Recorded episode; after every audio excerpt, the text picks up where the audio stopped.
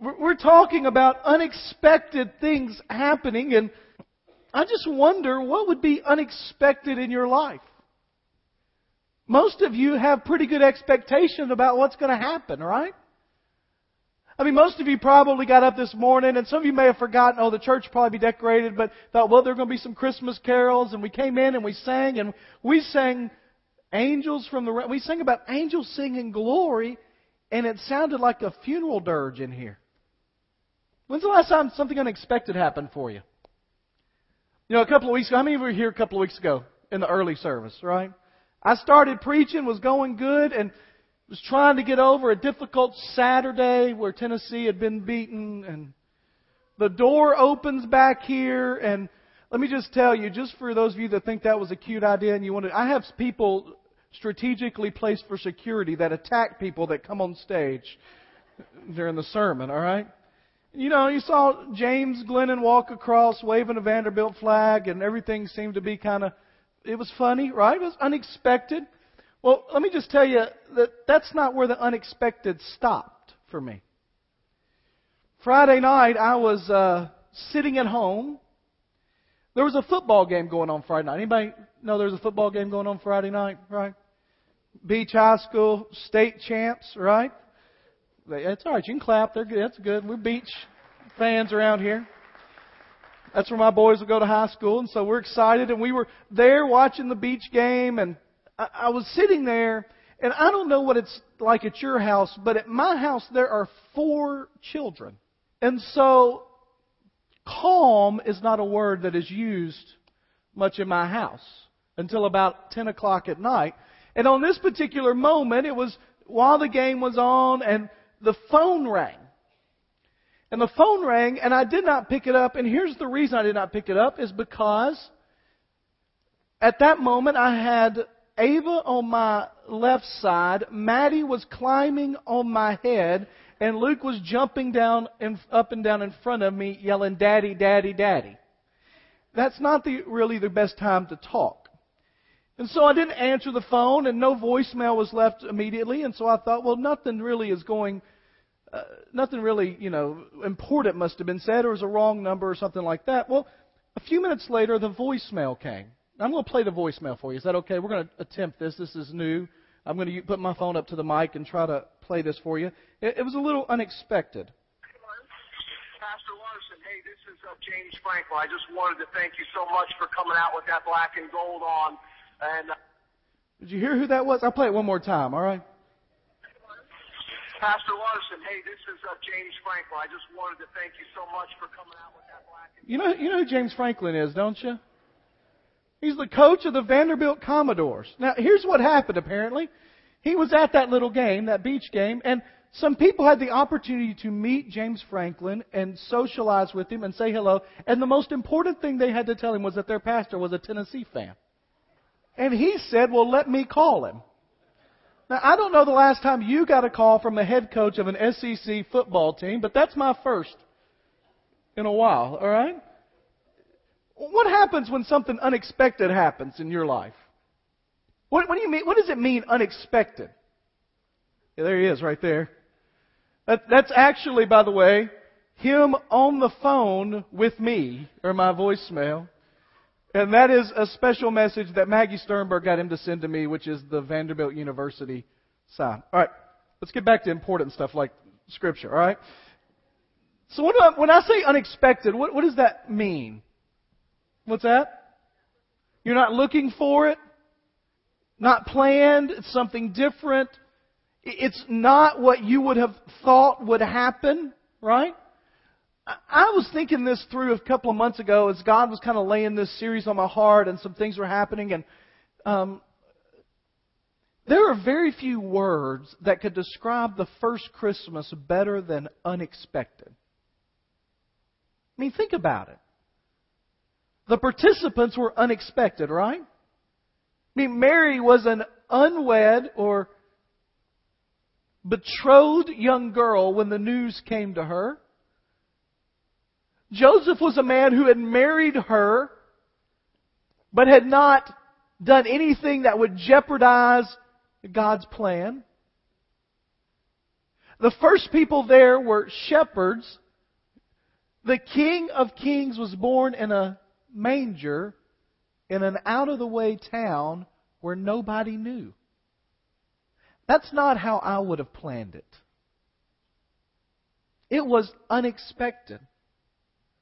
And as I thought about the first Christmas and I thought about the unexpectedness of the first Christmas, I couldn't help but also think, when was the last time something unexpected happened at Christmas for me? Something out of the ordinary, unplanned. Now, here's the truth. Unexpected can be good or it can be bad. And some of you may be able to say, well, Pastor, I remember really well something unexpected happened last Christmas and it was terrible. I hated it. I didn't like it. When was the last time something really caught you off guard? Startled you? Stopped you in your tracks and made you rethink things? This Christmas, what I want to do and what I want us to do is to ask the Lord for something unexpected. Now, here's the truth. If we're going to ask the Lord for something unexpected, then you and I need to be prepared to do things that are unexpected. Not ordinary. Not normal. Not what we always do.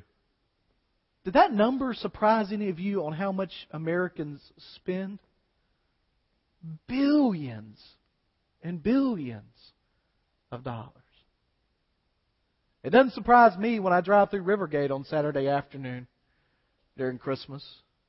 But think about how a simple event in an out of the way place has become the most complicated season of the year. We're asking the Lord this year for an unexpected Christmas. Take your Bibles and turn to chapter to Luke chapter 2. One of the things that I like to do when I read through Scripture or when I read through different elements of Scripture, especially passages that are very, very familiar to me, is I like to try to see them from a different perspective. And so, uh, you know, when you read the Christmas story, it's one of those stories that most of you have read every year of your life. You've heard read in different places by different people in different ways. It becomes very familiar. You, you, might not be able to quote it if I just said quote it, but if I started reading it, your mind would almost be reading ahead. You know what I mean? They, the next words would come as I'm reading because you're so familiar with it. And so this morning, what I want us to do is to look at a particular passage of Scripture. And I, sometimes the way you do that is that you look at it from a different perspective, which we're going to do a little bit. But sometimes it's just to focus in on what is very familiar in bite-sized pieces. And so we're going to spend a lot of time today really on one verse out of this entire story, but I want to tell a story around it from a perspective that you might not think of. And the one that I want to talk about is when the angels came to the shepherds. Right? Now, a lot of times we would like to think, well, the people that had the most unexpected first Christmas at all were the shepherds, and that would probably be true, right? Shepherds were not highly thought of. In fact, shepherds were considered thieves and people you didn't want your kids hanging out with especially the shepherds that had the night shift, because their lone job was to make sure sleeping sheep stay asleep. And yet on this particular night, as these night watchmen, these shepherds who are there, are keeping watch, as the song says, over their flocks by night, suddenly the skies open up. And here's what's interesting about this. It says, and we're going to focus on verse 14 really, but it says that the angel of the Lord stood before him and it says, and the glory of the Lord shone around them. The, the phrase there means that the glory of God was in that place in such a way that there was no escaping it. This is the same kind of glory that descended on the temple when they couldn't even get in because God's glory had filled the place. You're standing there, the angel of the Lord, the glory shine, and the shepherds are terrified. Now, I want us to think about it from the shepherd's perspective in just a minute, but I also want to think about the angel's perspective. This is the announcement they've been waiting on for generations. And from the angel's perspective, I am sure, and I, I, I, don't claim to have insight into the thoughts of angels, but if they were humans, they would think this ought to be a grand occasion. Let's go to the temple. Let's get when everybody's around and let's announce it in a way that nobody can deny it happened. Let's wait a couple of thousand years until there's television sets in every home and we can make an announcement that will go worldwide in seconds to where Twitter and Facebook and the internet will show it within minutes of it happening. Let's wait till then. And as they're waiting anxiously for the moment that God says go, and to the place that He sends them, He tells them, it's time. Where are we going, Lord? We're going to the temple. We're going over to uh, the Pharisee's house. Are we going to the ruler's house? Are we going to Rome? Where are we going? He said, You're going to shepherds out in the field. And this is what I love about this little piece of Scripture. It's one of the few places in Scripture where there is a combined worship service between angels and men. At least that we can see. Think about that for a minute. You ever heard somebody say, Boy, she sang with the voice of an angel?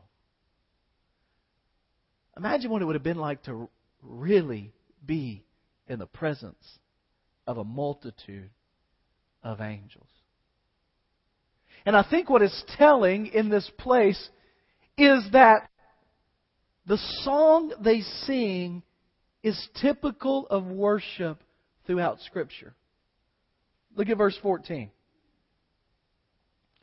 Praising God, and by the way, it doesn't say they're singing, but it was worship from the heart with words of praise. And so, whether there was melody behind it or not, their hearts, their angelic beings were singing. Verse 14 Glory to God in the highest heaven, and peace on earth to the people he favors. That's a little different than what you grew up with, right? Glory to God in the highest, and peace on earth this is a better translation than the King James that says this translation that to the people he favors or to those whom he calls his own. And here's what it basically means is that worship was at the center of the first Christmas and if we're going to have an unexpected Christmas in our own lives, it has to be the center of what we do as well. The video towards the end said that it started with worship and it always starts with worship. Can I tell you a secret of an unexpected Christmas is to turn this month into a month long worship celebration of the Savior. Now, I don't mean you're going to sing songs 24 hours a day. What I mean is you're going to give yourself completely to the one who came. Now listen, it is easy to get lost in everything else. I was thinking about this just a minute ago sitting down here because people on this side have a good view of the nativity set that we've got here, right? You know what's interesting is if you're sitting back there, the one person you can't see in the nativity is who? Jesus, right? Because he's tiny. Now, it would look weird to make a really big baby and put up here, right? It would, all right? Okay, I'm just making sure. But it's easy to get lost in everything else and lose the Savior at the center. Glory to God in the highest and peace on earth to people He favors. And so what I'm going to ask for you this Christmas, this season, is to worship Christ fully. First of all, worship Him fully for who He is. Verse 14 basically reminds us that God is glorious. Glory to God. That doesn't mean give Him more glory. What that means is as people of God, as the earth uh, humans that we are, we must recognize that God is supreme and infinite and awesome and words cannot describe who He is. God is infinitely awesome. There is no way that you or I could ever come to fully understand how amazing He is. But what we're responsible with is dealing with what we have had revealed to us. I mean, the God that we're talking about, the God that they are glorifying, the God who sent His Son, the God in the manger is not our size. He's not a little bit bigger than us. He's not greater than us just a little bit. He doesn't have to deal with barriers and limitations. He is infinitely awesome. Before the mountains were born, or you gave birth uh, to the earth and the world, from everlasting to everlasting, you are God. It doesn't say you were God, it says you are God. He is beyond us. He just simply is. Our brains cannot comprehend the magnitude of the glory of God. We cannot begin to think of what it's like to be infinite because our lives are defined by our own limitations. He has no limits, never running out, no end, existing forever, unbound, timeless, stuff we can't fully comprehend. God's never tired. He doesn't need anything. He doesn't need anybody. If all of us happen to fall off the face of the earth at this moment, God will still be exactly who He is. If every one of us were to abandon the worship of Him, He remains exactly the same. His greatness does not depend on us.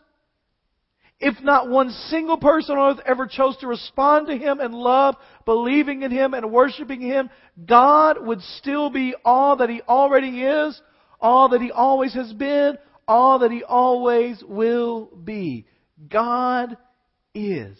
Glory to God in the highest. Scripture writer wrote, Oh, the depths of the riches, both of the wisdom and knowledge of God. How unsearchable are His judgments and unfathomable are His ways. Who has known the mind of the Lord? Who has been His counselor? Who has ever given to God that God should repay Him? For from Him and through Him and to Him are all things. To Him be the glory forever. Amen. You know what's interesting is science seems to be gaining ground every day. And it's amazing how we think we can control things. Anybody see this week that there was a plot about 50 to 100, 50, 75 years ago to blow up the moon? Anybody see that? How many of you saw that? Guess who came up with it? We did.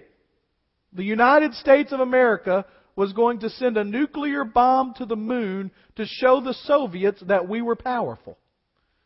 Never mind the catastrophic events that would happen if we blew up the moon. Now, we think we can control things, right? Here's what I think is interesting. What's the farthest man has ever traveled? To that same moon, right? The moon is the closest thing in our solar system to us. Now think about what God has done. He has created a galaxy that has billions of stars. Our sun is average at best. Our Milky Way galaxy is one among billions, each housing billions of stars. We'll never see the tiniest fraction of those that exist. Here's what Scripture says about God Lift your eyes and look to the heavens. And who created all of these? Who brings out the starry host one by one and calls them by name? Because of his power and strength, not one is missing. Glory to God. Anytime, as a believer in Jesus Christ, you think your problems are too big, it means you have lost a sense of the God that we serve. And anytime you think that anybody can hijack the Christmas season, you have lost a sense of the glory of God. Worship Him for who He is. And then worship Him fully for what He does. You know, the fact that we have an infinitely awesome God is not the most unexpected and shocking thing about this whole story. Verse 14 says that He brings peace on earth to the people He favors. This infinitely awesome God stooped to our level to rescue us. Look what the angels say when they first get there. Back up a little bit in verse 10. Don't be afraid, for look, I have good news of great joy that will be for all the people. Today, a Savior who is Messiah the Lord was born for you in the city of David. The angels say there has been a seismic shift in the working of the world because today God has come for you. He has come to rescue you. He has come to save you. The angel actually uses the verb form of the word that we get the word gospel from. She, the angel basically says, I am gospelizing you today. I am giving you the gospel, the good news, and it is this. Today, for you, a Savior has been born. Do you realize how wretched, poor, pitiful, and blind we all are without Christ? Sometimes I don't think we do, because if we did, this would not be an issue. If you and I realized how far away and desperate we are without Jesus Christ, worshiping Him for what He has done would not be an issue in our lives. Because He has taken us from the scrap heap, from the gates of hell itself, and rescued us to be with Him forever. He has given us the greatest gift that could ever be imagined. And that is not some cliche that we throw out at Christmas to make people feel jealous about not talking about Jesus enough. It is the absolute, unadulterated truth that you will never receive anything more valuable than the fact that the King of the universe came for you. And yet we live our lives with such normalcy. This Christmas, I'm going to ask you to worship Him with everything you are. Worship Him with all you are. I know you got grandchildren that want presents. I've got four kids, and they all want stuff. But the moment Christmas becomes about they demand it, we supply it. We have lost the sense of awe that comes from the unexpectedness of this season. Will you, with your time, with your resources, with your life, worship Him fully this Christmas? Let's pray together.